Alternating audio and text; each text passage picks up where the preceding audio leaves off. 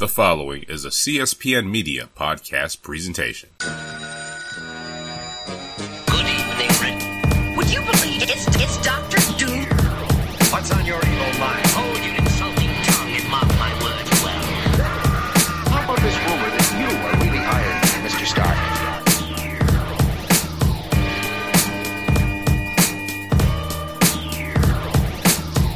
Welcome to another exciting episode of the KLIQ Nation's Comic Book Chronicles. I'm your host, Tim D O Double G. And tonight I'm joined by the man behind the sound effects at RaddyCat on Twitter. And you thought he was going to say Agent 70, didn't you? Fooled you. Swerve. Agent 70 is stuck at the office tonight. He may or may not join us. We shall see. But in the meantime, we'll keep the show rolling. And we also have at PCN underscore dirt on Twitter. I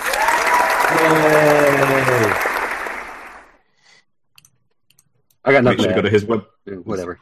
Oh. Make Go sure ahead, to go go to his website, popculturenetwork.com. There we go. Sorry. And while you're going to websites, go to theclicknation.com where you can find previous episodes of the Comic Book Chronicles and comic book reviews and news. On the homepage, you'll find links to our social media accounts. We're on Twitter, Facebook, YouTube, Google Plus. Also, make sure to subscribe to the podcast on YouTube, iTunes, Stitcher Radio, TuneIn Radio, and Google Play.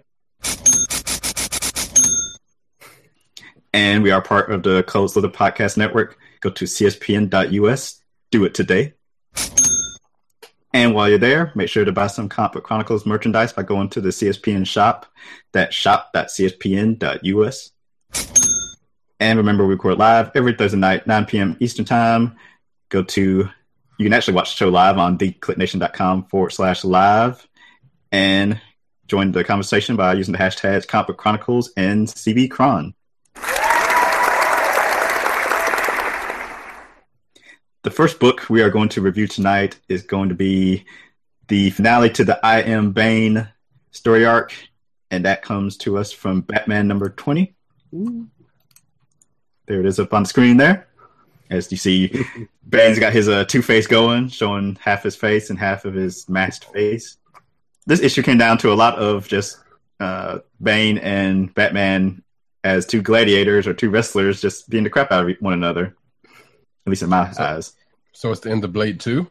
Yes, if you can remember the end of Blade 2. I I don't know that I've ever seen Blade 2. Oh, I have seen it. I just don't remember actually happened in it. At least the It's- end. It's, it's, it's an interesting thing. And I want to say that because I just watched Blade 1 recently and kind of skimmed Blade 2, the end of Blade 2. But uh, there's a lot of uh, references to Batman dying, which has kind of been like a running subplot about Batman and death. And uh, he sees, like I guess, like his a spirit of his mother, and he like tells her he can't, you know, go, he can't pass yet. And he, you know, I am Bane, but he is Batman, and of course he ends up winning. And there's a lot of uh, there's a nice sort of recap of the story elements from Batman number one till now. How you know Gotham and Gotham Girl showed up on the scene. How uh, Gotham got twisted by the Psycho Pirate and eventually died, and how uh, Batman's gone on this quest by recruiting his own version of the Suicide Squad to go to Santa Prisca to re- recover Psycho Pirate to bring him back to Gotham to cure Gotham Girl, and Bat- Bane going on this tirade uh, to get vengeance. It, it it really it was just it was like the recap episode of a TV series, like the one where they just show clips, like a clip show of everything that happened, like in the last season. You know, that's Mhm. really what this felt like to me. I was really underwhelmed uh, by the whole thing uh, because it was just like if this was the introductory issue for a new reader trying to catch up to speed with the story, then I mean it served its purpose there. It told you everything that's already happened, but it didn't really add anything new except that he and Bane were just punching each other and headbutting each other uh, throughout the whole thing. So, I mean, when it really came down to it, I was really, I really felt let down by the issue. I got to the end of it, and it's just like, oh, that's that's it. That's all we get in this issue. There wasn't really any meat to the story that we got, and what filled the pages was mostly just the clips and recaps of everything that we've seen come before. I've been trying to wrap my head around what exactly King's been doing in this uh, volume of Batman. Uh, some people have said, you know, he's trying to, you know, of course, he's doing his own take on Batman and trying to um, redefine him sort of the same way that Snyder, Scott Snyder, and Greg Capullo did before him on their long run in the New Fifty Two, um, which I guess is probably happening. It's just like one thing, one takeaway I, I I've noticed is Batman is a man of few words. Like he says, like maybe a total of like ten words. I feel like in every single issue, a lot of it is him just like repeating himself over and over again. Like I will not lose. Actually, he he seems very much like this is the younger version of the Batman in the Dark Knight Returns Frank Miller comic. You know, it's like I hear the same thing over and over every damn night. You know, it just feels like the dialogue that you would have in that type of book. Yeah, it's straightforward to the point, and like I said, him repeating himself a lot. But he some he defeats Bane here, and I, I'm assuming that Psycho Pirate is gonna uh, heal Gotham Girl. We don't know that yet because he, he needed like five days with her to cure her, which of course defeating Bane now I guess provides that time those days to do it. But yeah, that's the other thing is this ended, and it felt like there should be another issue in this particular arc. But next issue starts the whole new series with uh, Batman and Flash investigating the comedian button that he found in the Batcave during Rebirth. So this is the end of this arc. This is the end of the whole I am Bane story, and I, you know, I just felt so over. Over no, not over under. I felt so underwhelmed uh, by the ending here that you know, like I said, it, it just you got to the end and it's like oh that's it like uh, you know i feel like there should be more to that story You- you're not seeing gotham girl get healed you're there's no it never felt like there was any real like psycho pirate needed time to fix her right so batman was just basically it felt like his plan was just to stall bane long enough for her to get healed so she can come back and i thought the the idea was that she would you know swoop in once she was healed and take him out because she's basically you know Superman more or less. Um, and, and instead, it's just you know Batman beats him up and and that was it. And it it never felt like there was any real tension for how much time was counting down. It never felt like oh is this going to be enough time for Psycho Pirate to get it done? It's like they kind of brought it in and then it just disappeared and went away and it was a plot point that they just never went back to. hmm Maybe things will pick up once the button crossover starts, since we'll finally start getting some answers and probably more questions as far as the Watchmen, DC Universe, Rebirth, uh, Fallout. Fingers crossed. I hope so. All right. Uh, over on the other side of the pond, so to speak, uh, the ResurrXion books from X Men and Inhumans both started. Actually, no, we're gonna hold off on those because we said we're gonna start with the, I guess, sort of Secret Empire lead up uh, developments in two other books, starting with Uncanny Avengers number twenty-two, and the cover is right there. So this is the finale. Again, a lot of finales here of the Avengers Unity Squad taking on the Red Skull. He had been mind controlling uh, the majority of the members of the team, which led to Deadpool recruiting Spider Man and Wong from Doctor Strange to aid him. Weird. Uh, he, uh, what was it? I just said weird. Oh yeah. Well, Spider Man was a was a previous member of the team that quit like in the first like issue because he was against Deadpool being an Avenger, Hmm. which is funny. He's considering that the two of them now are starting to uh, book together. Right. Spider Man, Deadpool. Well, yeah, but Spider Man's an unwilling participant in that team up. So uh, Ro- uh, Red Skull ended up using a mind control rogue to beat the bloody crap out of Deadpool uh, until he pulled out of his knapsack an item he had recovered from the former site of the X Men mansion, and that was Magneto's uh, helmet, which he then put on top of Rogue's head, which broke. Uh, she ended up taking taking down the Red Skull uh, and taking him to uh, New Attilan, uh, land home of the humans, to ask Beast to perform brain surgery to remove the Charles Xavier brain fragments that he was, Red Skull was using for th- his telepathic powers. So the issue starts here. The brain surgery is successful, and Red Skull is now depowered. So the Avengers team is sort of celebrating in the halls of the hospital where Beast performed the surgery. And then in walks Captain America with Shield agents because he's now the director of Shield. And he also previous issues ago had disbanded the Unity Squad because Rogue, Cable, and Deadpool were uh, working with criminals, Sebastian Shaw and I believe Toad, to steal and break into places trying to find a cure for the M-Pox. So he had disbanded the team, but they decided to keep operating on their own. Uh, but anyway, Cap shows up and he sort of congratulates them on finally capturing and defeating Red Skull. And he asks for the for Charles Xavier's brain, which um, Rogue is holding in a box that Beast uh, had put it in once he was done with the surgery. Wait, what? You know, Red Skull's been using I Charles know. Xavier's brain. But I thought he was like grafting. You know what? Keep on. Don't don't. I'm not. Well, it's like pieces of his brain, I guess. Whatever what pieces saying. they I'm cut like, off, Wait a minute. yeah, whatever pieces they cut off from uh, Red Skull, they put it in a box. okay. And yeah. Cap wants the box because he sees it as a weapon of mass destruction because of how dangerous and powerful it is. She says, no, that's not going to happen. And then she like explodes out of a wall in the hospital and flies off into the sky. Hmm. Uh, Cap doesn't get a chase. She calls her teammate, Johnny Storm, the human torch up to sky with her and asks him to set the. He does. The bots and Charles's brain burn away into the sky, and that's the end of that. Charles would have wanted. Cap and the Shield agents take Red Skull away in a van, and that's the last we see of that.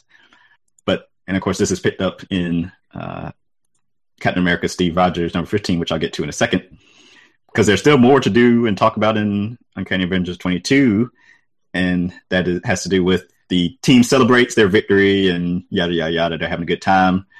Uh, Deadpool is still recovering from the beatdown he received from Rogue and tries to like slip out while no one notices during celebration. But of course, Rogue notices. She uh, catches him outside on the street, uh, asks for his forget, you know, asks if she's mad at him for the way she beat him down and almost killed him. You know, he says he couldn't be mad at her. He respects her too much for that. Uh, and he says some other things, and eventually she picks him up, flies him into the sky, and plants a kiss on him. Then they fly off to a rooftop.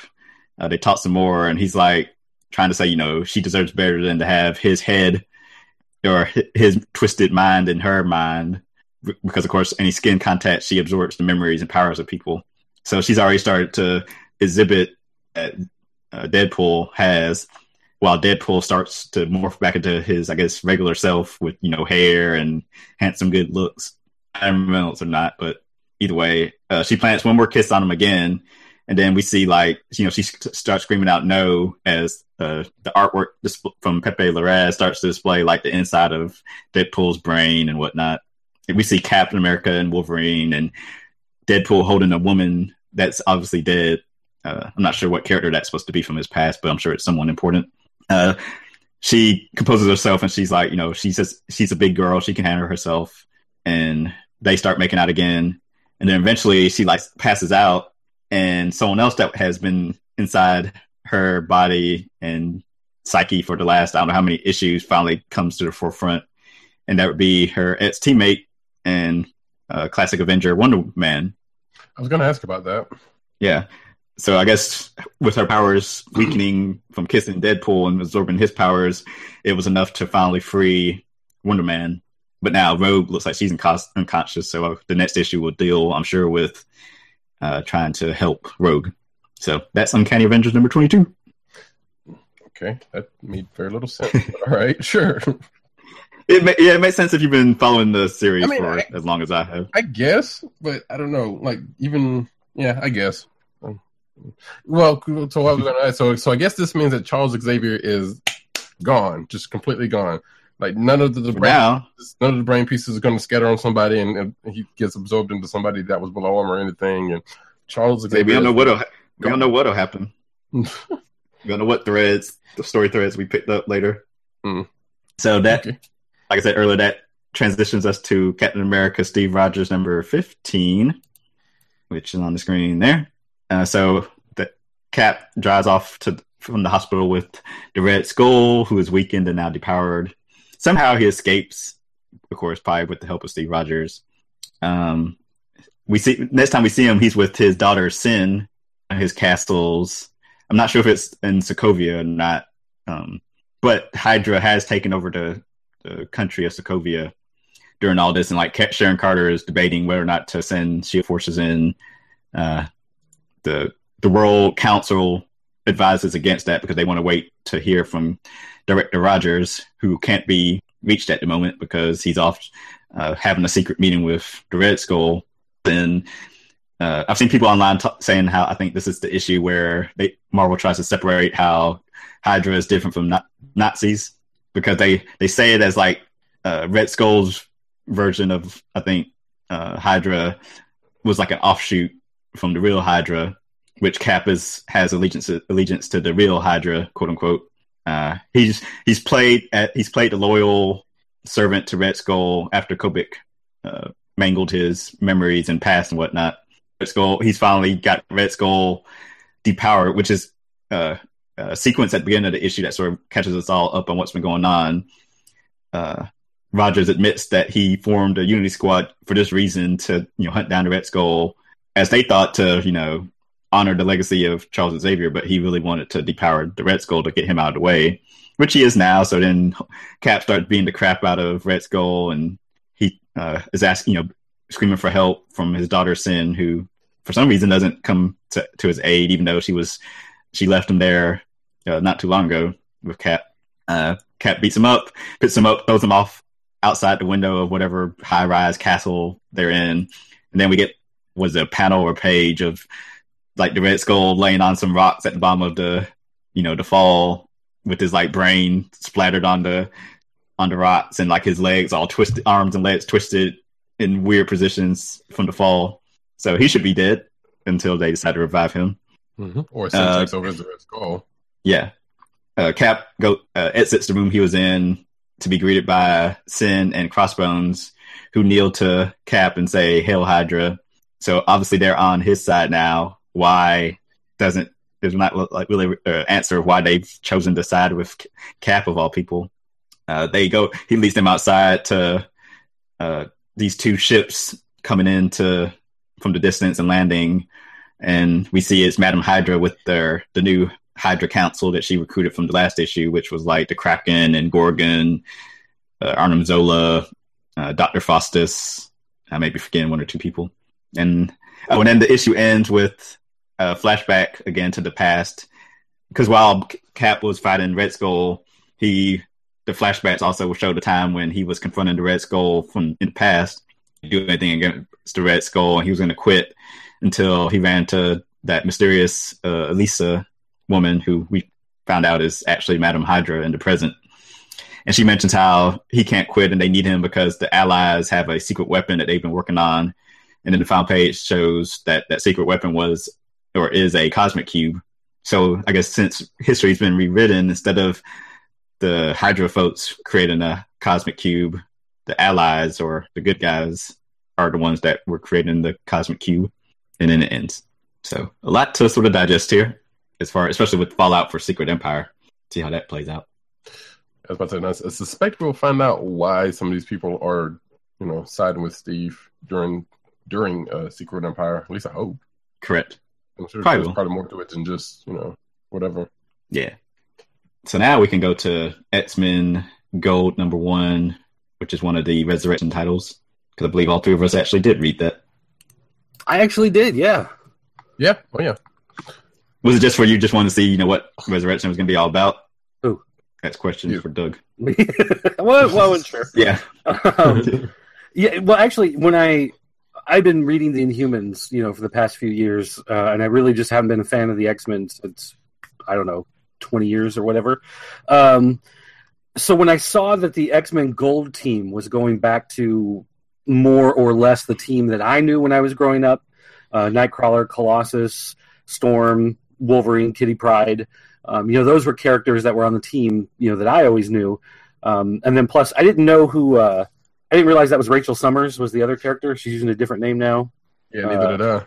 Prestige, I think, is the name she's going by. Is that it? That is it. Yep. That is it. Yeah. So, um, I, after reading the the finale of um, of IVX, I really didn't care about the Inhumans anymore. Um, everything that I found interesting had pretty much been worked out of the storyline, and uh, them going off into space, whatever, just didn't excite me. So, I decided to give the X Men Gold a chance just to see if it felt, you know, kind of like those old comics that I remember, the Claremont Byrne uh, stuff from from my youth, and uh, you know, I, I enjoyed it. I liked it quite a bit. Um, it it definitely dragged in a couple parts. Um, it was long. I mean, it's thick. It's a four ninety nine book, and you when you hold in your hand, you can tell that there's like some extra uh, weight to it. But the story goes through and does a pretty good job of recapping for someone like me who hasn't been reading all the books, giving you detail on a lot of characters, letting you know where they stand, uh, where they've been, some of the stuff they've been doing, how they all you know come back together, uh, how Kitty ends up uh, leading the new team,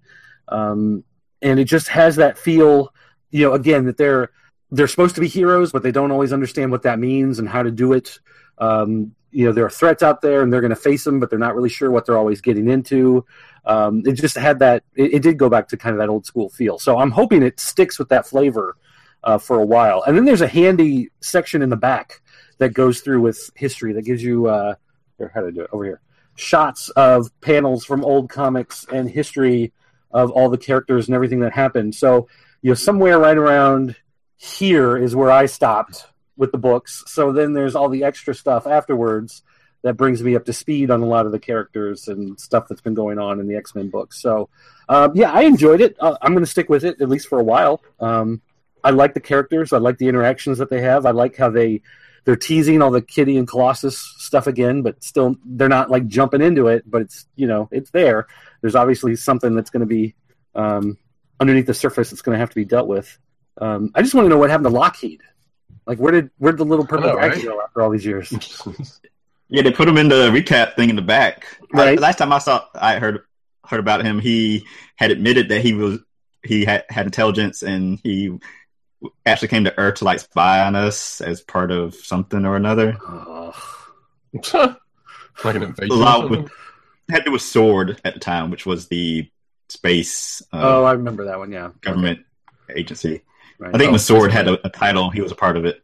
They, yeah, I do remember the the title. I don't think I've ever read it. But who's technically still around if, if you you know, given what I, our flight is right now. You know, but Yeah, it's just they switched it over to a different government agency.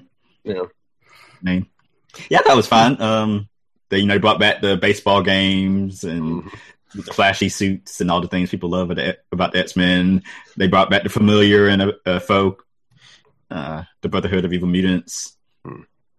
who I'm wondering if one of the members is Magma from the New Mutants, Hmm. since they did reference her in the long recap thing at the back of the book.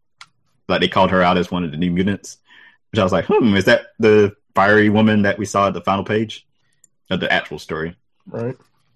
One thing that The- was kind of unusual to me, though, is that reading through it, there were several points where I thought, oh, they have a fill in artist. Like there's a couple different artists doing this book because some pages have a lot more detail and some have a lot less. And then I looked at the credits on the front and it's like, oh, nope. It's the same penciler, the same inker through the entire book. So uh, I don't know if stuff got changed as they went through, or they just had the same deadline and they had to get the same number of pages out, or what it was. But there are definitely some pages where uh, the detail is not quite as sharp as it is on some of the others. I mean, it's not it's not terrible, you know, but there are definitely times when I was looking at it going, "Oh, they got someone to fill in here." Oh, no, they sure didn't. Yeah, like I said, some shortcuts might have been taken here and there. Yeah, and we do know they did have some.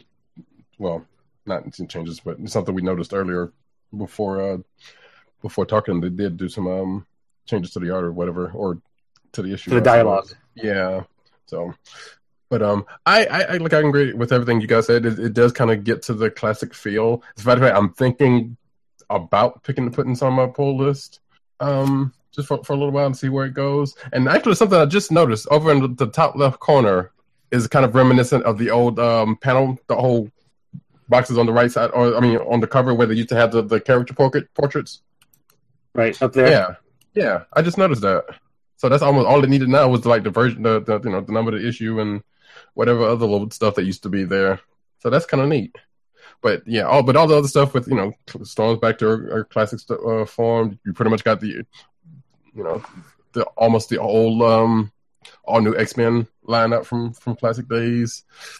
and it from the thing I've noticed was, and just like they've said a couple times during the, the course of the book, the more things change, the more things stay the same. Which is what the same thing I kind of felt about um, going, reading X Men Prime last week, and sure enough, they actually say it in this issue. So I guess they were kind of going with that uh, theme for the time being. But it's, but it's you know, like I said, so far it's cool. We'll see how um, how it lasts. I did like, and I give them credit for doing this. Um, they comment on the fact that several of them, like, I thought you were dead. Right. Like, yes. oh, no, I've been dead a couple Yeah. times. You know, I like those. I hear there's a version of me that still is dead. You know, Mhm. all that stuff. I thought that was nice of them for at least to acknowledge that. Hmm So all we need now is Arcade come back, and you know a couple other classic X Men Vigilant, just kind of do some reminiscing. A very special uh, Christmas Hanukkah issue. There you go. Matter of fact, there is, there's even references to because Kitty says, um, Kid, Kitty's doing in a monologue. She was like uh, talking about Charles Xavier, and she says something about surviving the experience.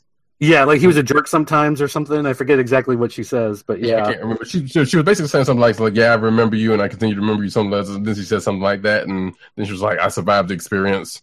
uh, What she said about that, and then there was another reference that was made, and that one's I'm drawing a blank. That was early on in the book, outside of the um the references to Diane.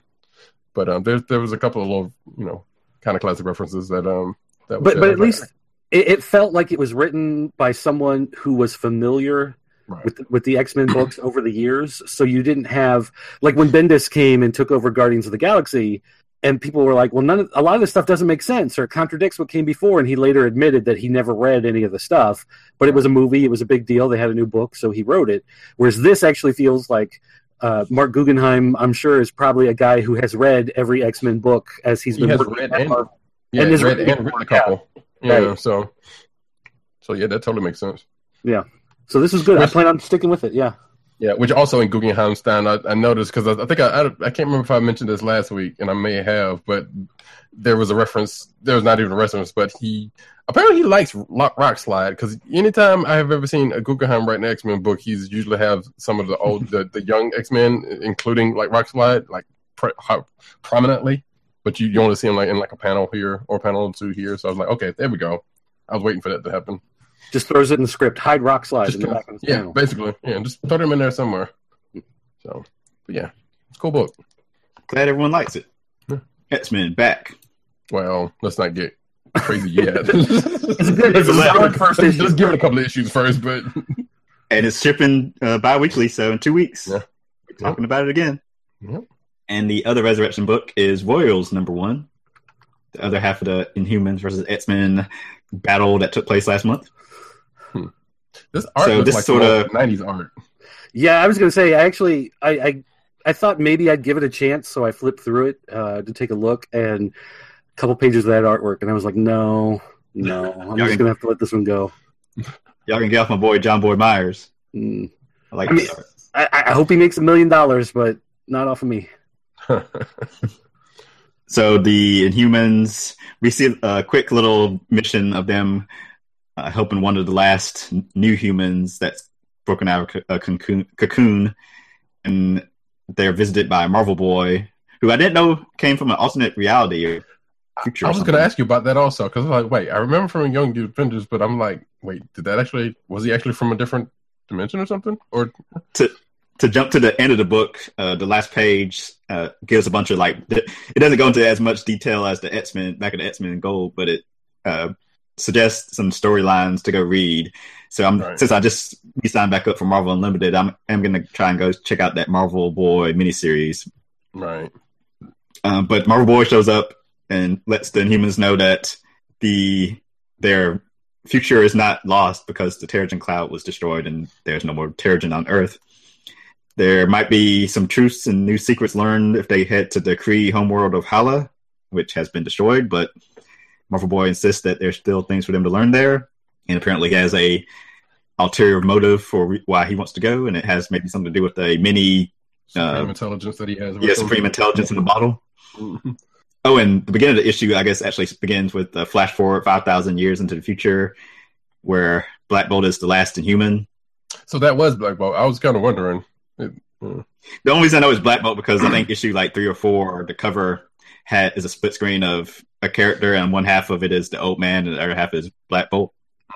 Well, I remember when they were talking about because when he was meeting up with the person with the people that was taking him something, I was like, "Oh, you're not speaking or anything, right?" or something like that. So that's why I just immediately went to him on that one. But but then when he's by himself, he does speak. Right. So So maybe he like has control of his powers better. Who knows? And why is he the only one that's still alive five thousand years in the future I don't know. Maybe He's not immortal. that that we know of? Right. Uh, but anyway, Marvel Boy doesn't tell the Inhumans what he knows, but that apparently his good word is enough for them to decide to fly off into this space with him. And no one questioned his motives. I'm sitting here like, wait, Nope, no, no one. Uh, the, the Royals decided to go since uh, it was Medusa who gave the order to destroy the Terrigen Cloud. Mhm. So the Royals go along with uh, Swain as their pilot, and uh, Flint decides, or I guess volunteers to go, but he doesn't give a reason why. But I'm sure we'll figure that out in the upcoming issues.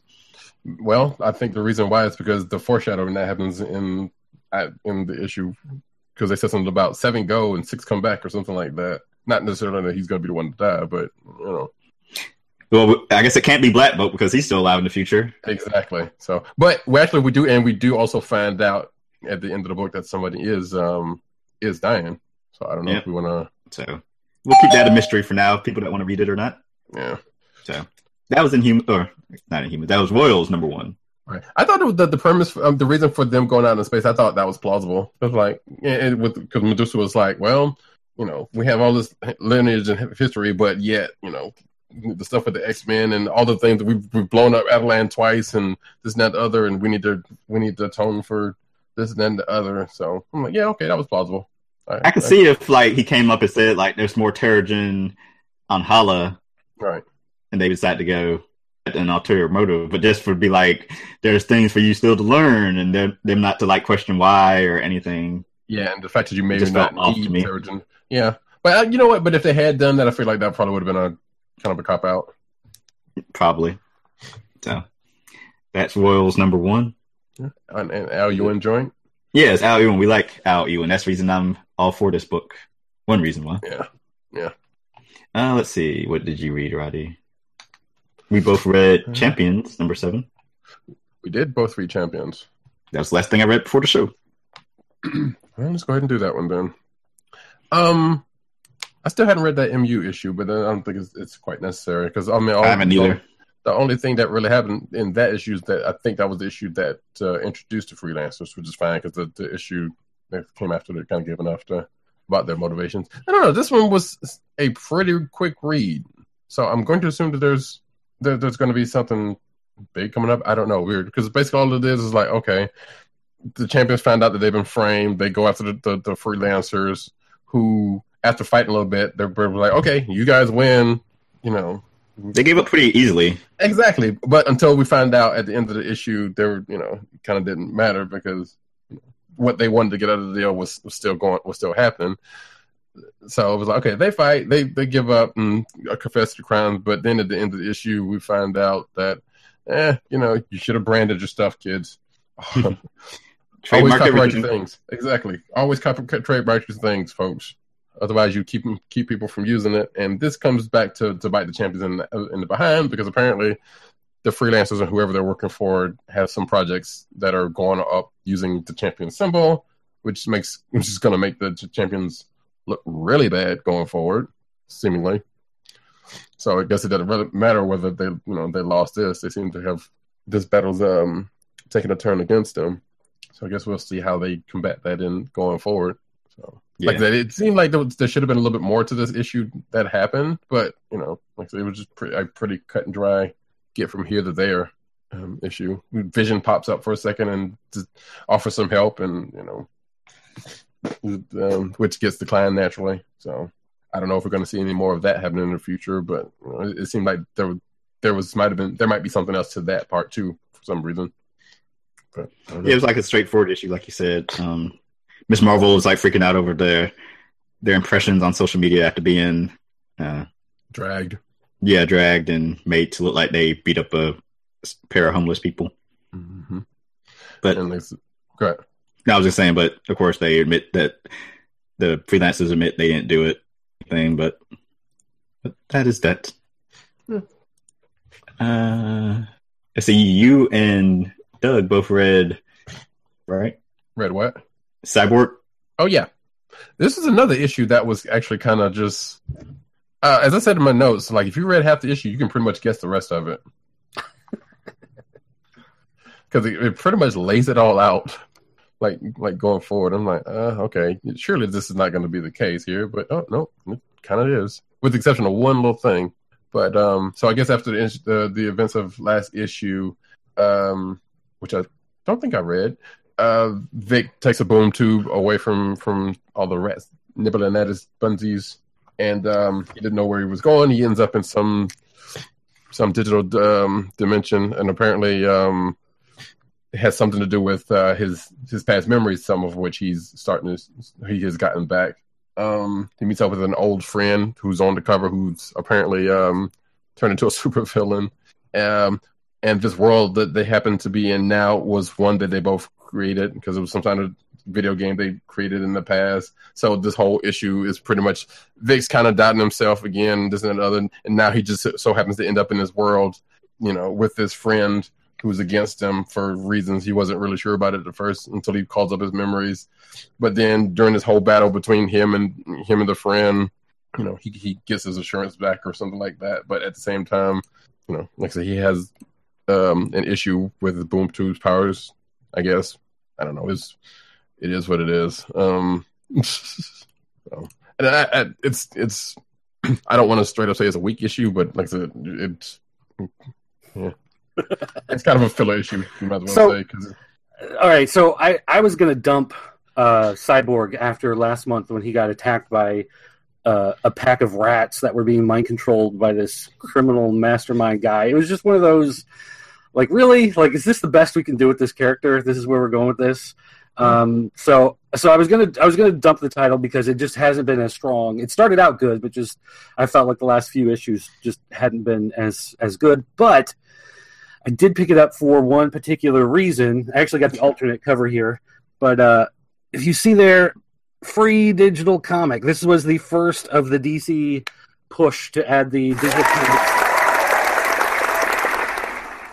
And uh, similar to Marvel, there was a little sticker here on the back with a code, and you go put it in, and it unlocks the issue for you. Unlike before, when they had done digital copies, where it was in a bag with a alternately colored cover, and you went to the back, and there was like this giant. It was like a like a 21 string number or 16 string thing that you had to type in. It was a total pain. Uh, this one was a lot easier to put in. So I went ahead and got it, you know, because it had the code. I wanted to check it out and try it. And new thing, technology, got you know, whatever.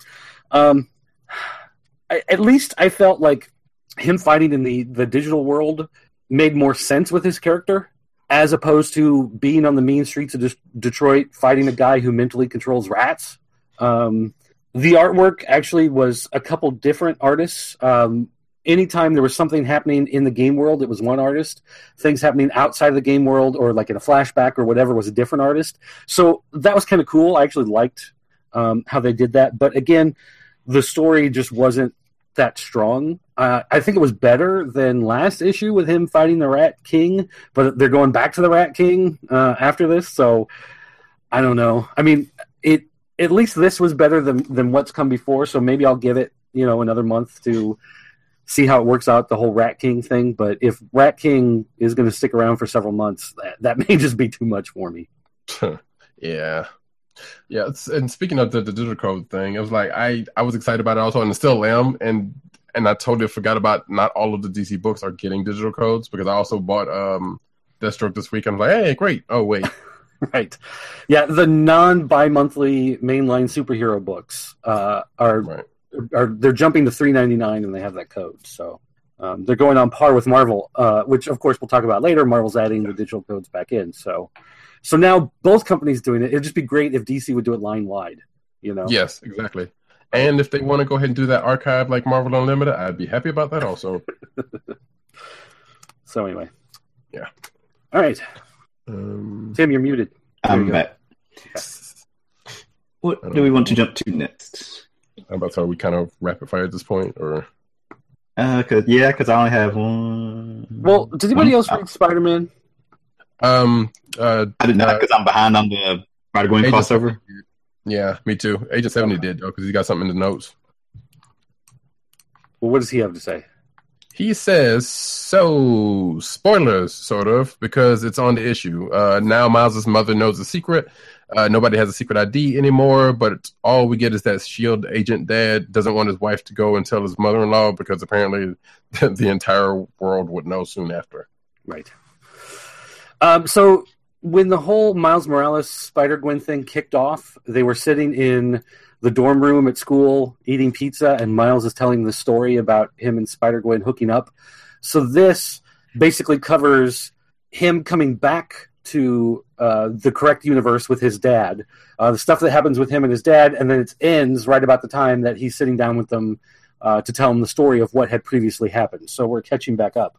Um, and uh, the artwork in this book isn't as strong as what we usually get. Um, it actually looks like whoever did the uh, the work, like they used 3D models in like a 3D poser program, and then drew on top of them, so they look really kind of weird and like stilted in certain places.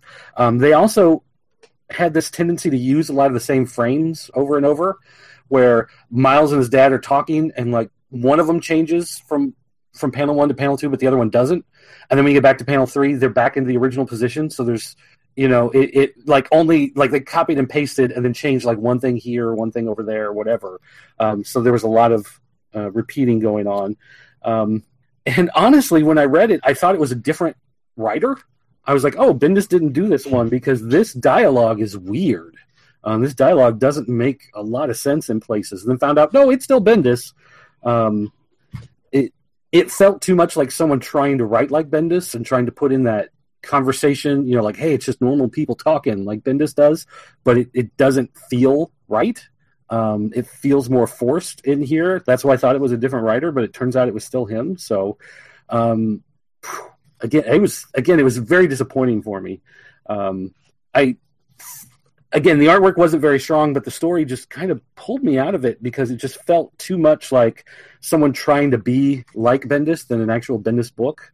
Um, with the dialogue, the way it, it filters, but again, it's like most uh, Spider-Man issues we have nowadays, where conversation, conversation, conversation. They move to a new point, two different characters, conversation, conversation, conversation.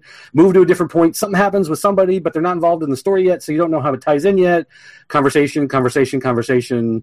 You know the way he does. So not a lot of actual, you know, story going on. The stuff with his mom was interesting, but again, it felt forced. There, it was one of those things where she wants an explanation about certain things, and they don't give it to her when it'd be very easy to be like, oh, well, this is why we did this and this is why we did this. And instead they just kind of look at her and like, oh, she's mad. I'll just say, I'm sorry.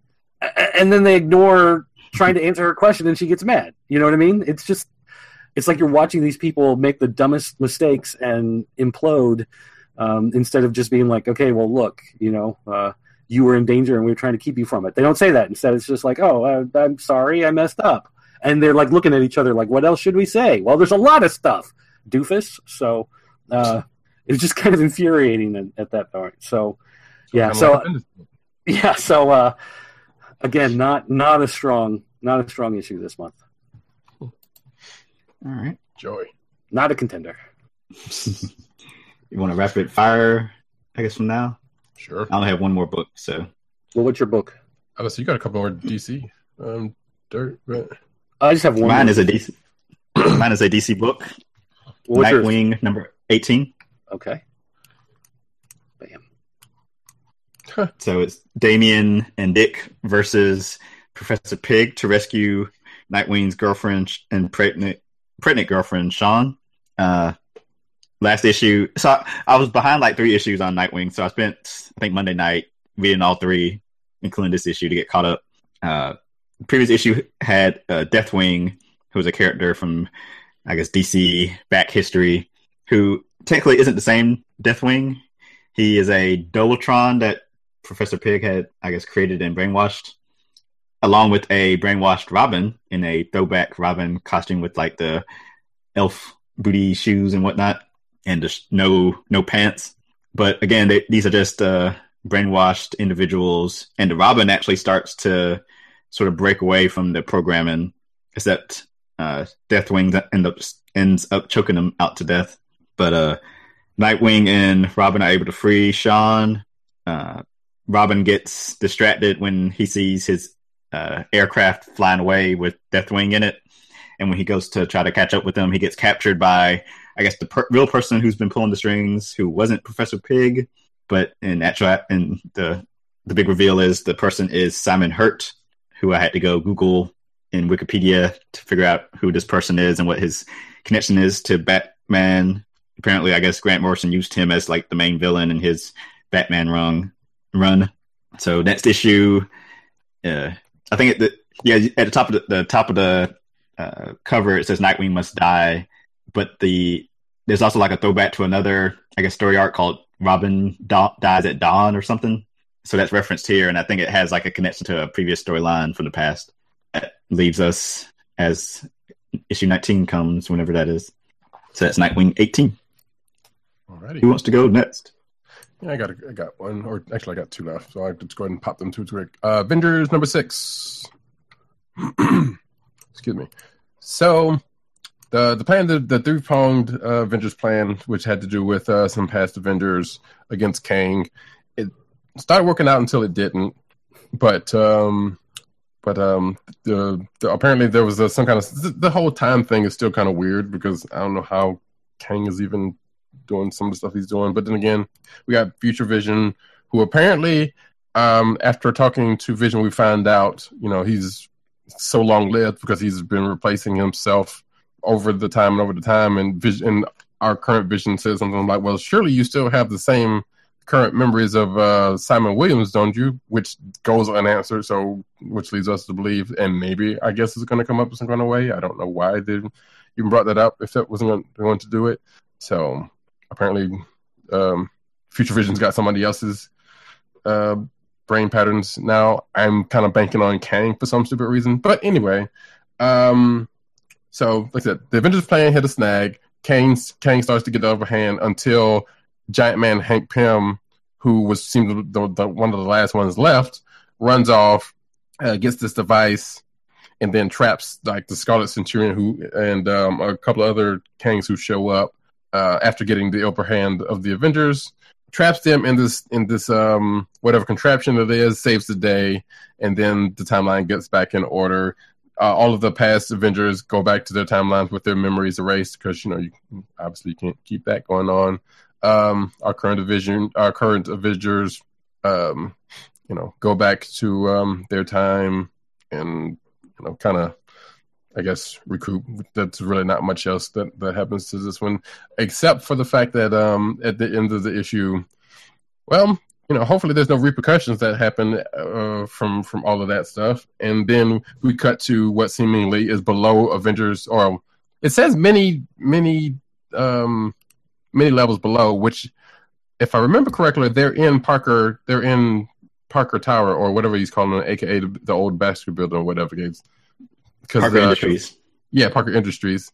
So somewhere deep below that, but then again, hell, you know, there was a whole time machine that Peter didn't know that was there. That was from the from the Fantastic Four. So I guess this could be this could um be something else. But you see this thing popped up and looks like a uh, looks like a tombstone, and it says Avengers X, and then that's where the story ends. Which I think Avengers X recently popped. Avenger, excuse me, Avenger X popped up in the point one issues. I think which I have not read because I feel like I've seen that before fairly recently. But that's where the issue ends. So I'm going to assume they're going to bring that up. That's going to come back up um, next issue. I started this issue, but did not. Um, obviously, obviously, only got a couple pages into it before the show started. Yeah, I mean, it, it's pretty much the end of this, the end of the arc with this Kang stuff, and it's going to go into whatever this Avenger X thing is. Which, like I said, I, I'm going to assume it's coming out of the Point One stuff. It seems like there's been a lot of Kang in the Marvel universe the past couple of years. I know, yeah, and that's why I was thinking. I was like, okay, clearly we have another Kang war coming up because there's no reason why Kang would be coming up for someone if they weren't setting up for something big. And it could very well be because, like I said, it's not like you know, like I said, they captured the two or three versions of Kang that showed up in this issue, and they defeated the one. Like they defeated the the one Kang that, was the main the main Kang, but then when ones came up, that popped back up. You know, it's like well, they were getting upper hand. Then they you know, got him again because basically they essentially took all of his resources, like all of his like one one part of the Avengers was going after his weapons, one was um, going after his time juice or whatever the case may be that he was being sustained on, and then one was uh, attacking him directly. So technically, they just took him out on three fronts and captured these other ones. So who knows? Maybe they're going to get it released, and then there's going to be another big Kang, Kang thing after 18 months or something. I don't know. Ugh. Yeah. Oh, I mean, yay! So I, I guess we're all about due for another Kang War three because I, I don't know how many other big events from Marvel's past they can go back to at this point. Well, if it's a big event, they said that they're after Secret Wars, they're taking 18 At uh, least days at off. least eighteen months off. Yeah, 18 Yeah. days off. but yeah, we'll get to that because yeah, that doesn't mean they're not going to do small events, which that seems all they've been doing lately. Do you want to get your last one off, or Sure. Yeah, real quick. Uh, America number two. So at the after the events of last issue, she punched out at, when she punched out Hitler. Um, this book kind of goes a few different places really fast, and I didn't, didn't recognize that this uh, in the first issue, but apparently this one does too. So after that, she's still in in the past. Uh, she meets up with Peggy Carter, who's kind of schools her on the thing, schools her on a couple couple of things. She comes back to the quote unquote present or wherever she's going to school, uh, whatever dimension she's going to school at.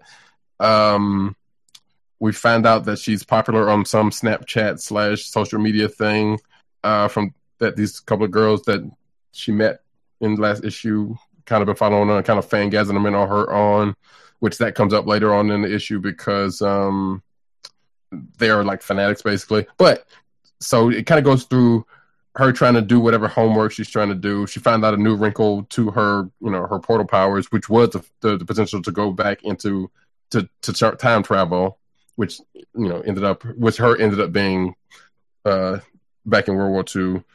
Um, she gets back to the present. She has a lecture, which apparently is being done by Moon Girl La, uh, Lunella Lafayette about something, and apparently she's getting something out of it. Um, and then there's an attack throughout school by some cyborg kids doing whatever, whatever, and that gets taken care of real quick. And she, um, but then these other two, the fans that um that are just brought up kind of come back and kidnap her ex girlfriend because you know you deserve better or something that's whatever other reason it was. Um, and then I think that's pretty much where the, the book ends because, like I said, the, the, it, the book just kind of went through a few different things during uh, during the course of it. I'm like, that's that's so kind of weird jumping from here to here to here to here to, to there, but you know, I guess it's got to thin out at some point and go somewhere. But outside of that, not really much. Um, like I said, it wasn't a terrible issue, but um, you know, there wasn't really anything crazy, crazy exciting happened. There was actually one panel to where it reminded me of Spider-Man and His Amazing Friends, where she was talking to Peggy Carter and she bumped up against something and the whole room kind of switched around like, like, uh, like you know, Peter's room did in, in that show. If you're old enough to remember that. but outside of that, you know, like I said, it is what it is. All right. Okay, well then I will go through the rest of mine here. Uh, Superman number 20, the first part of Black Dawn. Um, basically, Batman and Robin show up at the Kent farm. And uh, uh, by the way, after what happened in Action Comics, um, oh, was it two? Yeah, I guess it was two weeks ago because it was five weeks uh, last month. Two weeks ago, what happened in Action when it rewrote the history is that apparently um, this family, the Superman and Lois and Jonathan, have always been in the DC universe because they rewrote history. So they've always been there. Everyone knows them as the Kents. Everyone knows that they moved to a small town uh, outside of Metropolis, away from Metropolis, um, and they all know them as the Kents. So the whole Jonathan White, Clark White thing just went away, disappeared, and these are the guys that have always been in the DC universe. So that was kind of weird, but nonetheless. Um, so here they are. Batman and Robin show up at the farm, and, and Batman basically says, "I did some scans on your son when you weren't watching, uh, and basically." Uh, he is going to be so much stronger than you and so much powerful than you. And in fact, he should be there now, and something's holding him back. So there's something wrong with Hamilton County, Kansas. There's something there, something um, evil, malicious, toxic. You know, something is stopping Jonathan from growing, and they're they're there to figure out what it is. But of course, Superman doesn't want Batman to be the one to do it. He wants to be the one to figure it out for himself. So you get a little bit of headbutting there, and you get some of the the uh, you know the stuff with Jonathan and Damian from the Super Sons book, a little bit of their headbutting, and you get the Superman Batman with their headbutting on there. So that classic fun stuff that you love whenever the two of those get together, uh, that was there. So it was a good time. Um, it's not necessarily a strong first issue for whatever this crossover is because the issue ends and you're not exactly sure what is going on and what exactly you've seen and where the story's going uh, as far as that goes. But it's but for seeing the fun Superman Batman banter and distrust and that type of stuff going back and forth, that was pretty good. Um, let's see, jumping back over to Marvel, Iron Fist number two. Iron Fist, uh, last issue we saw somebody approach him and wanted him to get into some sort of kung fu tournament, uh, very Mortal Kombat, the movie uh, feel to it. Basically, they tell him that there's this island that's been isolated from the world and it has these seven houses of kung fu, and they've all developed their own style, and they want him to fight the chosen champion of the seven houses uh, in order to prove that the kung fu is worth it. You know that the to legitimize the kung fu that they've developed on this island, uh, and the key is here that Danny gets to steal the chi of the people that he destroys, and so that's what he wants. Is he wants that power back? He wants that that chi back. It's Highlander. It- it- No, I was about to say it is absolutely Mortal Kombat because that sounds like some Shang Tsung Yeah, I was going to say, yeah, it is. It is like Mortal Com- Kombat because he destroys him and he leans over him, and you just see like the like the electricity like crackle out of him and come into his body, and he's you know feeding off of it. But um, Finish him. as as much as hokey as it sounds, though, it still kind of works just like it did last time. It, it does feel like a kung fu movie, like you would have seen on you know El Rey Network at three o'clock in the morning, like they tend to do. Um, it's it's cheesy and it's kind of goofy, and uh, people use the term kung fu like we would use clouds and sky. You know, it's just like all over the place. Well, this is my kung fu. Well, that's my style of kung fu. Well, this is the great kung fu. You got to prove your kung fu. Well, let's face his kung fu, and you know, on and on and on. But the the cheesiness works on it. It's great. Um, I actually like it. Uh, You know, the first issue I wasn't too sure, but after this issue, I love it. So um, I'm looking forward to sticking around on that one for a while. You know, it almost kind of sounds like that um, Secret War miniseries with Shang uh, Shang Chi because I believe there was a tournament tournament or something going on there. See, I didn't read that one, so Yeah, it was pretty good. maybe I'll go back. I wonder if it's the same writer. I'll have to check that out. Mm, yeah, I don't know how to check. All right. We've got the uh, Star Wars Rogue One adaptation. And normally these types of things aren't a big deal. I'm sure Roddy has a copy. Uh, actually, I did not get because Oh. I don't usually I don't usually get the ad- adaptations, but I did Well- get this. Oh, is that the steel box?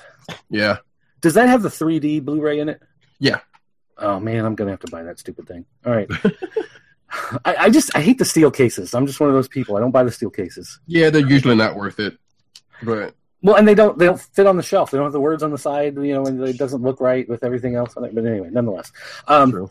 The, the key thing here, though, with this adaptation is that it expands on some of the scenes that were cut from the movie.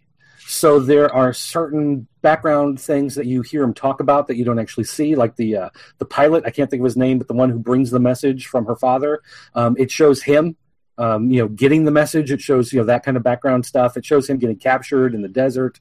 Um, it expands on some of the dialogue in certain scenes. Um, it shows uh, Mon Mothma and um, and uh, Leia's dad. I can't think of his name. Organa. Bail- um, Bail Bail, Organa. Bail Organa. Um, Yeah. It shows the conversation between them. So so some stuff that didn't make it into the movie makes it in here. Um, and they said they're actually working with uh, the writers and the uh, director of the movie to bring that stuff into it. So it's going to be more than just an adaptation of the movie. It's actually an adaptation of the story itself. And because this is Marvel, because it's canon um, as part of the whole Lucasfilm deal, you know that whatever comes out in this comic counts. So Mhm. that also is a is a big deal and makes it worth reading. Um, we had Nova. Um, let's see here. Richard Rider has returned to Nova, um, and he came back from the Cancerverse where he was dead. Oh, there we go. And uh, he brought something back with him, something evil, and it's been brewing um, underneath the uh, story for a while. Well, now it's finally lashed out and attacked, and uh, Sam and his family is uh, in danger, and Richard has to come back and face it. And Richard has to decide, you know, is it worth his life to put the other lives in danger? Um, you know how what does it mean to really be a hero you know that type of stuff that you usually see uh, it was fine it was a you know pretty good issue but because it was so much action a lot of story didn't really develop out of it the first i don't know probably two-thirds of the book is just them scrambling and fighting this big tentacle monster thing it's not really until the last third that you really get into any of the character development or stuff that moves the story forward one thing though that i found very interesting this is issue five uh, just came out this week uh, so it came out april 5th and yet the ad for uh, issue number six here, uh, issue six says that it will come out on April 5th. So if they're able to bring out the next issue uh, yesterday, I'm going to be very impressed if I find it. Um, so that's something to look out for. Check the shelves just in case. Um, and then finally here, where did I put this? Is this under the? Oh, you know what? I didn't scan in this cover because I bought the only copy that we got in. Uh, so let me turn that off for a second and hold this up here. This is Courier number one from Zenescope. Uh, and this is basically the story of an apocalyptic wasteland. There was some sort of virus, wiped out most of the uh, people on Earth. And so there are just cities left in different clusters around uh, the world. And she, the character here on the cover, she is one of the couriers. She is one of the people that has to take food or medical supplies or weapons or whatever from one area to another. So she's basically paid to go really fast through dangerous areas to get the supplies moving uh, back and forth. Um, there are gangs roving. Uh, the countryside, um, but the the one thing you have to watch out for are these monsters, these creatures that are out there. They're mutants. They're basically the the zombies of this post-apocalyptic wasteland. Um, they're uh, they look actually kind of like the um, the vampires from I Am Legend from the Will Smith version. Uh, very much like that, except more feral, uh, running around. But uh, I like the post-apocalyptic stories, so I thought I'd give it a chance from Zenescope. It's actually a really strong story. Um, a couple factions are actually at war with each other. Um, she's caught in the middle with taking the supplies, so she's not only uh, going to be faced with having to face the monsters that are out there, but facing you know kind of this, if you want to call it a political battle that's going on between the two. Uh, you know, where your true allegiances and that kind of stuff. Uh, it, it, was actually a lot more engaging than I thought. It was a lot of fun. It was a good read and definitely something that's worth checking out. And I know a lot of stores. Uh, don't carry Zenescope books. Um, you know, we we just got the one. You know, we we ordered one of everything pretty much uh, to have one for the shelf, and I stole it for myself. So uh, no one else gets to read it except me. Uh, but it was good. It was definitely. I would think if you love that post-apocalyptic stuff, you know, if you like to read The Walking Dead's and you know you know watch those types of uh, movies and stuff, then this is definitely worth checking out. It's a strong story and it's a it's a pretty good one. And that's going to do my list. All right. Anybody got anything? KLIQ of the week. Unless anyone else has anything else. No. Mine is going to be Uncanny Avengers number 22. Enjoyed that a lot. Uh, let me see here. I think I'm actually going to go with uh, Agent 70 and pick um, X Men Gold, number one. You know, this is going to freak you guys out, but I'm also going to go with X Men Gold, number one. Whoa.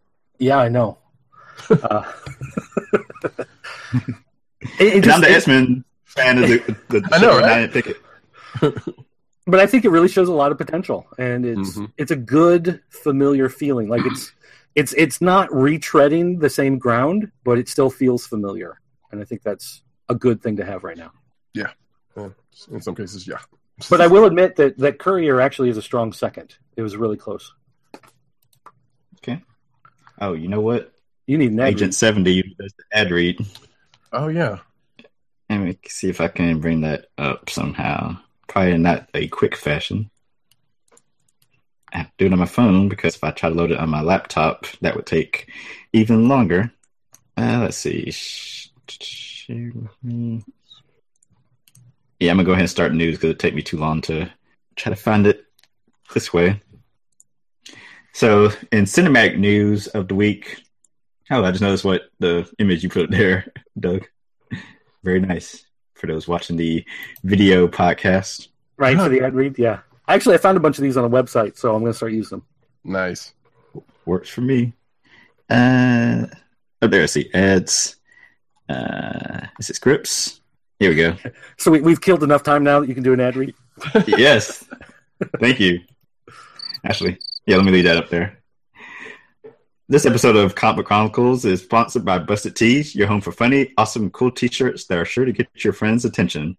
puts many of their popular shirt designs on sale each week. Choose from several eye-catching t-shirts inspired by pop culture. To help keep our podcast free, order from Busted Tees by going to cspn.us. That's cspn.us. Then clicking on the Keep Our Podcast Free link. Click on the Busted Tees banner and then shop for awesome t-shirts. Busted Tees through cspn.us. Do it today. And now someone decides to show up so he can do the next one once we're at the end of the show. What's up, everybody? So we're doing doing dueling uh sound effects. There you go. there. I don't know. I can relinquish. What's going on, time just- everybody? You're here just in time for cinematic news. Great. So we did read your uh KLIQ of the week. It Oh, was did, uh, did three you have a Did you have another pressing one? Did you want to put out real quick? Or No, I mean, I hope you guys talked about uh, Captain America, Steve Rogers. Oh yes. Yeah. Okay. All right. So, you know, I don't have much to say about that. You know, it's just kind of, uh, you know, it is what it is right now.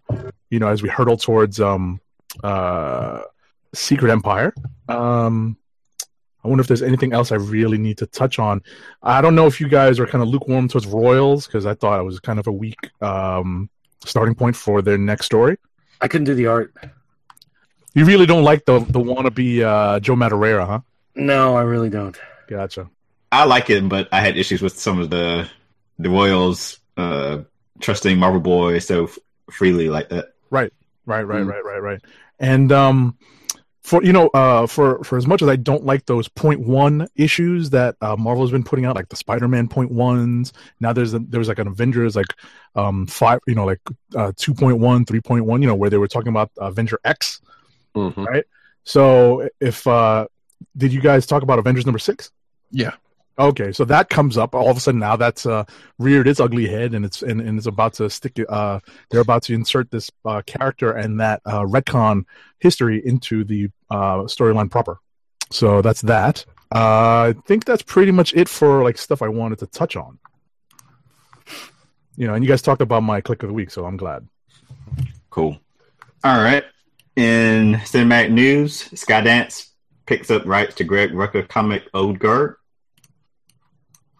We now know the name and rank of Sun- Sonequa. Sonequa. was this? Sonequa Martin Green's Star Trek Discovery star character, and that is is it somewhere in here? I should have put it up. Does it say what her Yeah, it does, but it's in the? Okay, it's in the actual article, so Yeah, go Google that. Mhm. And then Harley Quinn animated films voice cast villains revealed. Faith Erin Hicks' Nameless City gets animated. Yeah. Jessica Jones begins production of season two. Yay! A new cast member was added to that today. I saw. Yep. I was about to say Marvel Netflix is And- coming um, fast and furious now. No pun intended. Oh, we'll get to that too. Tom Holland wants Jason Momoa to play Kraven the Hunter. That's actually a good fan casting right there, though. Yeah, that's a that's a good fit. Netflix reveals the Defenders' arrival and security footage. Yeah, it's just a little teaser thing. Or some Uh, Martian Cat is in the uh, YouTube chat room. Says yay for Jessica Jones. Oh yes, she, Yay. she's she's a fan. Yay! I know that. Shout out. What's up, Cat? thank you for watching and viewing. Follow her on Twitter. Is it at Martian Cat? Uh, no, it's 77 or actually at Catmar77 is is her Twitter. Thank you. Mhm. Uh, there were new character banners for Guardians of the Galaxy Volume 2. Uh, there's an article about all the ways the Marvel Netflix shows avoid mentioning the Marvel movies. Goodness gracious. Yeah, Uh, had a lot of info along with other sites about Spider-Man: Homecoming. Marvel's New Warriors headed to Freeform with straight to series order. So it's, it's going to be Squirrel Girl and the New Warriors, Warriors. Probably is what the title of the series is going to be. Yeah. Ouch. Because it's more it's more about Squirrel Girl than New Warriors, unfortunately. Yeah. But I guess they have no faith in uh, Squirrel Girl being the uh, the sole lead character, so they have to throw in something recognizable. no, I would argue it went the other way. They have no faith in New Warriors and and, and Squirrel, Squirrel Girl being the more popular one. Actually, it was actually also revealed that uh, Freeform had pitched for a Squirrel Girl series originally, even before getting uh, Cloak and Dagger works. And they've heard the rumors or the request to have Anna Kendrick or Shannon Purser play Squirrel Girl. Uh, Agents of S.H.I.E.L.D. promos highlight the Resistance and Madam Hydra. That returned this week. I missed the episode, but Same. more than likely I probably won't go back to watch it. Oh no. Yeah, Why not? because usually it's just background noise for me anyway, and I haven't really been paying much attention this season, so there's no point for me to go back and try to watch it again. Okay. Uh, Invincible from Seth Rogen and uh, Evan Goldberg is getting a film adaptation. Hopefully, it won't be like Green Hornet. That hopefully. I also remember I thought I'm sure, of course, he's he's allowed to change his tune, but I know Kirkman had always said that he ain't Invincible wouldn't, wouldn't be you know made into a film or any kind. You know, the money's out there. That's right. The G.I. Joe movie franchise is getting a fresh start with a revamped look that will appeal to young audiences. The crown jewel of the Hasbro universe. First, first, That's right. The crown jewel. Wasn't that supposed to be what the last movies were? Yeah. I guess. Yeah, You think? Yeah, it's been a I mean, few 'cause years. it's- And Certainly and Well, I was gonna say it certainly wasn't like they adapted GI Joe as it was. They they were trying to make it hit for the young audience. How do you even do an adapt a straight adaptation? I mean, like the, the cartoon hard. movie. If Yeah. they took the cartoon movie or they took the, And did a the two part episode where uh, Shipwreck was stuck in Springfield and everybody was Oh, no. in a car wash. I mean, come on. Shout out to Durf. We need bringing the Cole back Slither. fond memory. Need the Cole know. Slither episode adapted for film. There you know, go. right? Get Dreadnoks and a band. oh man, we need to bring. We need to, to, to, to put that in the notes. Like, like here's the thing: it, it would be so easy to do, and they messed it up by trying to make it into something else. Like, don't make it something else. Like, have a guy named Leatherneck wearing a, a you know an open button vest. blue vest with a giant Marines logo tattooed on his chest, smoking a cigar with the hat on, and have him wrestling an alligator, and that's how the movie Right. opens. I mean, don't don't overthink it. I thought that was gung ho. They need to Yeah, Yeah, whatever. that was going wrong. But that's okay. they need to res- they need to resurrect Serpentor by getting the remains of all the greatest leaders and Oh, Yep. no. Actually, that that History. absolutely could be a movie though. Yeah. yeah, I just And that was like that was a cool five episode arc right there. Ooh, And the- they could the mass weather device? dominator.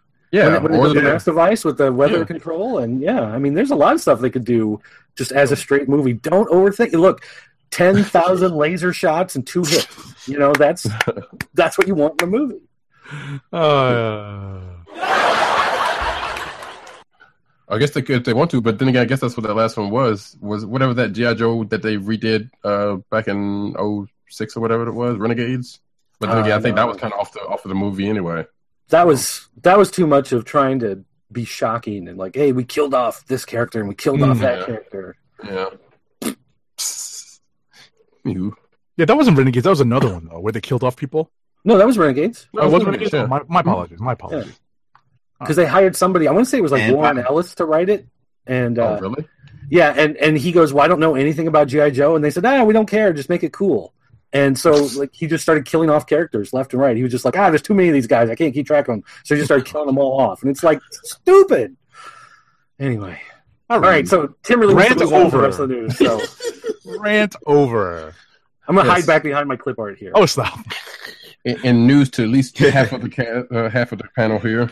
Yes, the Fast Fun and Furious story. franchise may bring back Mhm. Han Solo. Solo. yes. And I saw this article and I, and I was like, okay, how in the world would they do this? And then I realized, wait, Fast and Furious is so ridiculous at this point, it wouldn't really take much.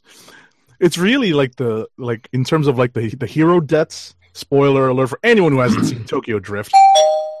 It's it's probably one of the more convincing ones, and since they did actually replay it in um, the post credit scene, um, Right. it Right. seemed like it was far more convincing uh, that they would not bring Han back. But now, who is this? One of the uh, the writers is like Uh, dropping hints. Yeah.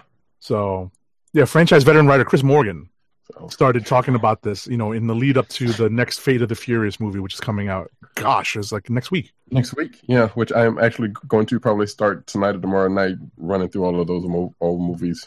Nice. All right. And in comic book news, scroll, scroll, scroll.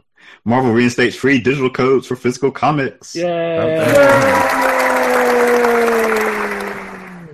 or more to the point, issue the issue that you bought is the issue that you're gonna get, as opposed to what they've been doing. Although it sounds like they're trying to they're trying to only take a half step back. So they're saying you'll get you know the one you bought, and then you'll get Right. like bonus digital material or something like that. So they're still gonna throw in an old back issue or something because oh that'll make them buy the trade. You know, Mm. it's like no, that's Which not in how it works. But thanks. Well, in cases that could, I can You see that never making some sense though, Yeah, because if you have know. like, yeah, like you know it's what I was hey, gonna- go ahead. No, no, you know what I was going to say. I'm sorry to to step on that because I think um, one of the things that uh, that Marvel's done lately, especially when it comes to like if you look at uh, Royals, for example, at the end of Royals they had like four um, highlighted issues where if you wanted to, um, if you're new to the the characters and new to the story, you could go back and find you know and read these uh, these series. You know they they highlighted Infinity, Inhumans versus X Men, uh, the the Marvel Boy um, limited series, and I believe um, uh, something from Annihilation, but I'm not sure. But at the end of the day, if they include one of those issues as the additional digital comic, then it's you know then then it's right there. It really is uh, the um, Well, what you call it, the uh, the lead in to something possibly bigger. I, from I mean my my feeling is that it's going to be like what they've been doing, where it's just every week it's something random. You know, uh, for instance, uh, since I've got Nova sitting right here, I can open Nova and see uh, Guardians of the Galaxy Prelude Volume Two, Captain America Epic Collection, Justice is Served, and Mighty Avengers by Brian Michael Bendis. I mean, none of that ties into Nova, and I've got a feeling it's going to be similar, where you know it's something one or two random things thrown in there with your book. Gotcha. So everybody gets the same bonus stuff, and if you buy six different issues, you'll get the six issues you buy, and then you know Same you, four you'll, you have that same you'll have that same stuff repeated that you get no benefit out of. Maybe they're bringing back Scourge of the Underground, Underworld. Maybe maybe we'll finally get that Acts of Vengeance omnibus uh, collection. Oh, you know, yes, yes, please. right? Hey, there were a couple of Acts of Vengeance, uh, Vengeance um, crossovers that were pretty good. What, what about what about an Identity disc uh, hardcover? Oh no, not Identity Disc. Moving on. Nickelodeon's Teenage Mutant Ninja Turtles and Stan Sakai's Usagi Yojimbo reunite this July. Yay! Marvel VP of Sales blames women in diversity for sales slump. I'm on a roll. That made the rounds. Dumbass. Yeah, I think he dude. just he he misspoke what he was trying to say, and I don't think he did. I think he did because he went back. They people asked him for clarification, and what the the problem is, if you look at what Marvel's done the last couple years, you know, if you look at the, what they call the legacy characters, if you look Right. at Hulk and Thor and Iron Man, uh, you you can say the same thing about Captain America. Um, you know, those characters they aren't there. There are other people taking their place that have their name or have their role in the Marvel universe, but those characters aren't there and and they they got rid of them in that move for diversity but he's the fact that it's diversity isn't the problem the fact is that they changed too much too quick with everything. You know if you look at when when a TV show casts a new actor taking over someone's role or a band gets a new lead singer or you know something like that changes everybody freaks out and and nobody likes it. Nobody wants you know they, they like what they have. They don't want something different. And it'd be one thing to say hey, we're going to have this character, and she finds discarded pieces of Iron Man's armor after battles and builds her own suit, and it's called Ironheart, and it'll tie into Iron Man. That'd be one thing. But when they say, oh, you don't get Tony Stark anymore, he's going away, you can't have that character, but here's someone else taking his place, and then it's just like, all right, come on, this isn't what I want. Right, you know. and it's that way across the board, as as Dirk mentioned. When it's like wholesale changes, pretty much throughout the line, it's you know especially amongst the characters who are the ones the most who are the most recognizable because they're the ones on film. Then you know there is going to be some backlash. I mean, it'd be one thing if it was like Wonder Man, you know, got changed into some other different character, or D Man uh, got changed into some different character. But you know, when people go, "Oh, I, I was just watching Thor the other day. Do you have Thor comics?" It's like, well, you want this miniseries over here. You don't want to read regular Thor. Exactly. You're looking for the character from the movie. Right, and then in the miniseries, he's not even wielding his hammer, so there's Right. some there, there's some weirdness going on. Yeah. So, anyway, Yeah, I, I'm I, I'm inclined to agree with Dirt on this. I think, and and and as as he mentioned in in the clarification uh, follow up uh, pieces, you know, it became clear that it's not as um, uh, headline grabbing as it should have been. Because at the end of the day, you know, too much change like that, that's pretty much line wide, is is going to be uh, uh, tough for uh, fandom to swallow. Right, and especially, you know, if it'd be one thing if we were talking about a comic book universe that consistently dealt with death or old age or Right. you know passing on the mantle, but you know, we're talking about Marvel. You know, Right. we're talking about this the, the rubber band history of Marvel comics, where no one ever really gets that old. Nothing really changes. Uh, as we talked about in X Men One, it's like I thought you were dead. I thought you were dead. Hey, I hear there's a version of me out there that is still dead. You know, Right. um, the fact that that that they they make these changes and they don't think about effects it might have on long term readers. And the other thing, this is the other thing too, uh, something that came to my mind is that. Uh, if someone comes in and they say, "Hey, I want to read Thor," and it's like, "Well, you know, it's a different Thor," and they go, "Well, I don't really want that," they've got back issues. Um, they've got you know 70 years of history on some of these characters, um, and and 90 percent of that is digital. Like I don't know exactly what the number is, but a lot. You know, a, a very strong portion of their catalog is digital. So, anytime, day or night, 24 hours a day, you can go pay $1.99 and read an issue of that character that they won't give you today. You Mhm. know, and so that makes a difference, I think, as well. They're fighting themselves too on a lot of that material. I don't know. I just feel like I think the the stuff that was said was probably what was meant to be said, but then he was like, "Hey, wait a minute, you can't say that because the numbers don't necessarily say that's the case." And also, you got to think there's probably was other factors like the the amount of events, as um, I think um, uh, from the show Document Duck said, it was like you know there's, there's a lot of events and you know new issues and new number ones every now and then where people don't really know where to jump on, and you know the the jumping out fronts is not really friendly to people who don't, you know, who don't really know what's going on because of the events coming on and all the kind of other stuff. I'm paraphrasing like Well, yeah, but I mean that also plays into the fact though that if you're someone who likes Iron Man, and then suddenly Iron Man's going, and Iron Man sold well and had several series, and ever since the movies, it was a rejuvenated character. And uh, but you know, after Secret Wars, they're just like, oh, there's going to be no more Tony Stark Iron Man, Mhm. you know. And for a lot of those people, they were just like, okay, well, I don't, I don't want the new books. I mean, they may be great, whatever, but that's not what I want. That's not what I'm here Right. for, you know. So. They just move on. So, I mean, the event fatigue plays into that, I'm sure, to a degree. But the, but the event also is what led into these massive character changes. Yeah, I think it's more just a overall problem with all their books, Mhm. more than just pinpointing it on one factor. right. Which came up in another piece on CBR about the numbers showing how almost just all across the board, all the books were down. It wasn't just the diversity quote unquote books. And other news, meet George Jetson by the way of Harley Quinn's Conner and Palmiotti. dun, dun, dun. Woman puts her claws in folks in Injustice 2 promo video. Marvel says no more major events for at least 18 months after Secret Empire. But We can only hope. but they say I no more it. no more major events, right? Right. They Major don't say no more minor events. So you can have something that runs through all the X Men books. It just won't affect the Avengers books, and it can run through all the Avengers books, but that won't affect the Inhumans books. Exactly, which is the thing that pretty much picked, ev- you know, a bunch of people picked up on, including you know a lot of us picked up on as soon as that article came out. And it was like, uh huh, we see you. Uh, let's see. Uh, Dark Knight Metal to explore new directions for DC's comic book heroes. That's their big Their event. superheroes. So are they I all got joining one. hair bands? I'm confused here. So Yeah, oh. they're, they're, diving in, they're diving into the metal portion, you know, aspect of it and how uh, fan of metal, I guess. I don't know. Supposedly, Hawk, supposedly Hawkman's going to be returned for it since he just died at the end of the Death of Hawkman series. Oh, really? Well, it's, I think it's. I mean, Hawkman is a guy from a planet where everybody dresses the same way that looks like they're big flying Hawks. bird people. So I'm pretty sure it's a different guy who showed up in that series is going to be taking the mantle of Hawkman. Yeah. Tom King teases the next Hang on, wait, wait, wait, wait, wait. Before you do that, and back up for one because you missed one. Um, the Abnett and Lanning thing. Yeah. So apparently there's a book, and I think it's out right now, and I got the, the screenshot over here. If you are interested in, because of the the Guardians are coming out with a new movie uh, right now. So there's a book that is coming out or is out.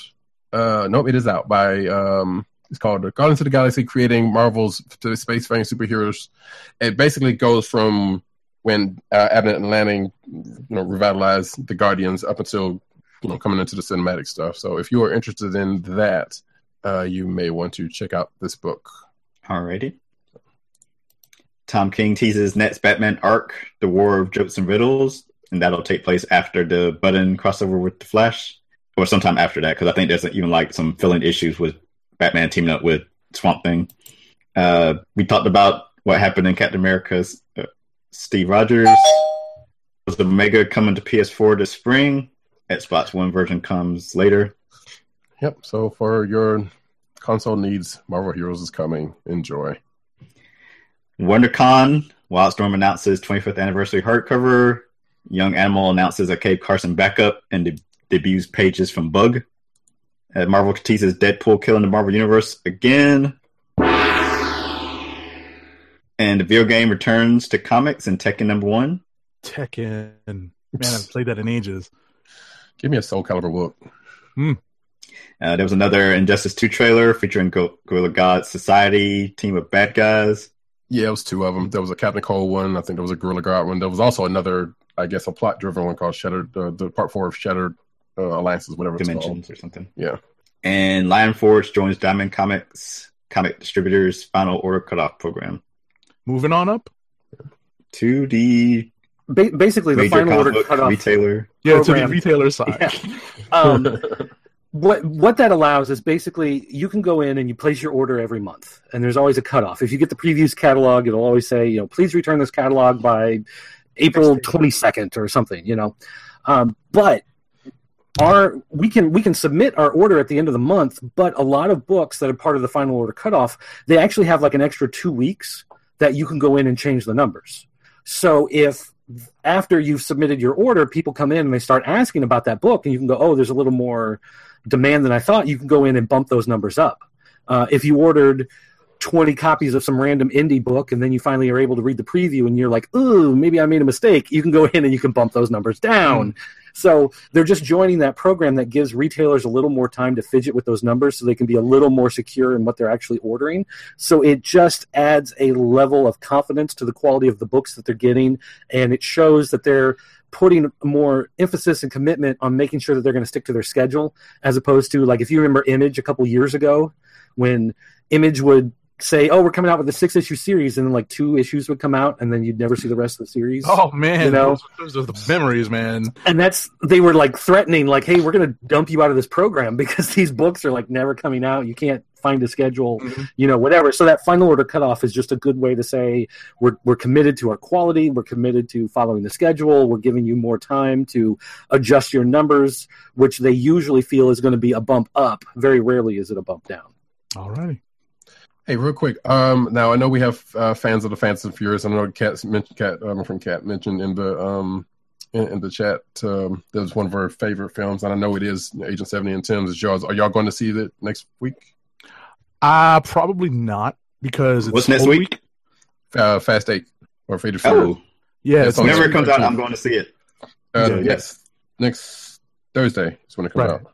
I mean, that's like Holy Thursday going I'll see it that Friday, weekend. So yeah, exactly.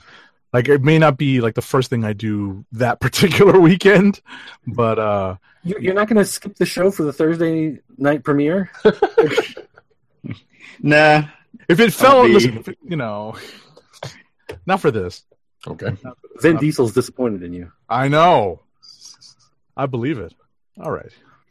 So I guess we're we're gonna wrap. What what ad read did we do uh earlier? We didn't. Busted Tees. Oh, we All did bust the yeah. tease. All right, so let me pick uh, something else. In the meantime, um, while I pull that, while that's loading for me, I wanted to um, pull out something I picked up literally today on my way back from uh, an appearance in uh, lo- in uh, a local courthouse. Um, I walked into a Duane Reade to pick up um, something, and I happened to. And if you're not familiar with this, Duane Reade it was bought by Walgreens, so Duane Reade also gets the Walgreens exclusives. And I happened to see this Funko Pop of Miss Marvel. It's a Walgreens exclusive. It might be old because you know sometimes they have old stuff that kind of circulates through the Duane Reades and the Walgreens. So, but I picked this up today. Kind of cool. Nice. All righty. And uh, on that note, if no one else has any other uh, unwrappings or unboxings or anything like that, I'm going to read an ad read. Go Nothing? for it. There we go. Do it. So, oh, we got something, Roddy? No, he was saying go for it. Do it. Okay, here we go. Let me tell you about Skull Candy. Skull Candy makes the best headphones, earbuds, and gaming headsets, all with lifetime warranties. Skull Candy produces many types of audio accessories, including headphones, sports earbuds, Xbox gaming headsets, PlayStation gaming headsets, DJ headphones, iPod headphones, and MP3 headphones. And now, for the listeners of the KLIQ Nation's Comic Book Chronicles, Skull Candy offers free standard shipping on your order. To help keep our podcast free, order from Skull Candy by first going to cspn.us. That's cspn.us. Then click on the Keep Our Podcast Free link. Click on the Skull Candy banner and then shop for high quality audio accessories with free standard shipping. Skull Candy Audio through cspn.us. Do it today. So I forgot I actually did have this, but I wasn't sure about what it was because I got this in the mail um, a few days ago, and from the smuggle. So I, as folks know, I usually get a, a box for um, the collector's corps stuff, and I also get a smuggler's bounty one from the Star Wars stuff. This it's Funko and doing that stuff. And apparently, they sent me this medallion thing, which has you know Funko Darth Vader on the front, and it's got you know smuggler's bounty on the on the back, and it's kind of got some weight to it too. If you can hear that. Yeah. So Yeah. I don't know. I'm have to maybe I'll rock that for Heroes Con or something. I don't know, but that's that. That's one way to be blinged Make out, I guess. I know, right? Go Follow ahead, us on our individual Twitter accounts.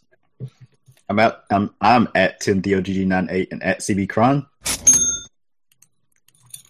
Agent 70 is at agent underscore 70 on Twitter and Instagram.